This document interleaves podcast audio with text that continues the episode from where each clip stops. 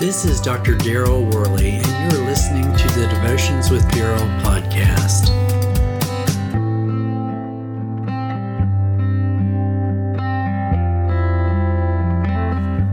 As an avid reader and author of several books, I've observed that every detail matters when telling a story.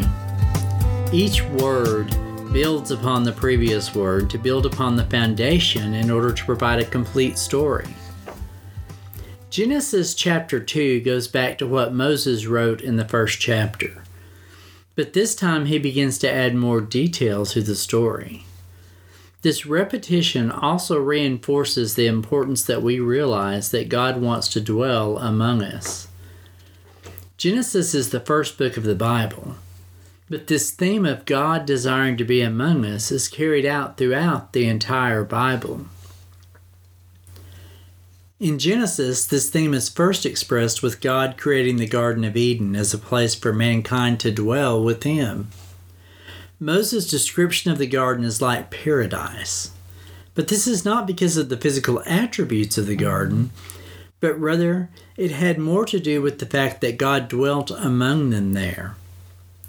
Now the Lord God had planted a garden in the east, in Eden, and there he put the man he formed.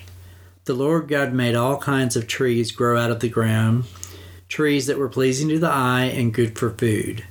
In the middle of the garden was the tree of life and the tree of knowledge of good and evil. A river watering the garden flowed from Eden. From there it was separated into four headwaters. That's Genesis chapter 2, verses 8 through 10.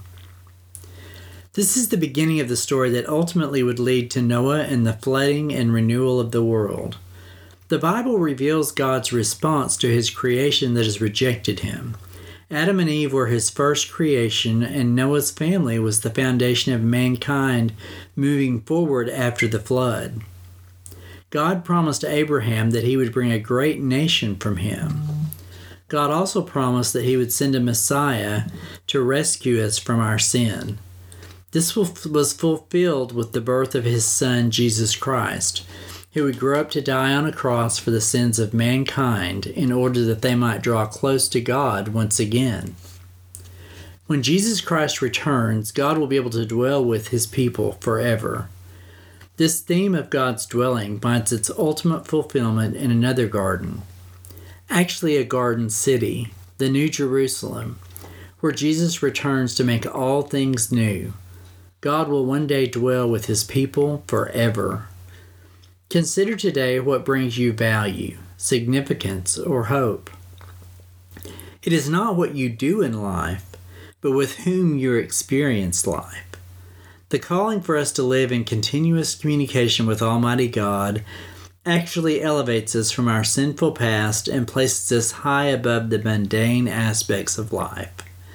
The saving grace of Jesus Christ has elevated us to a new level of communication, which is cloaked in the infinite value of a sacred relationship.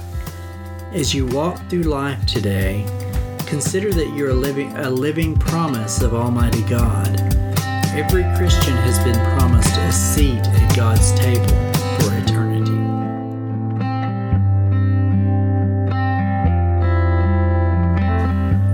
Be with you till we meet again. Until next time, this is Dr. Daryl Worley, praying that you have a blessed day filled with the richest blessings from God.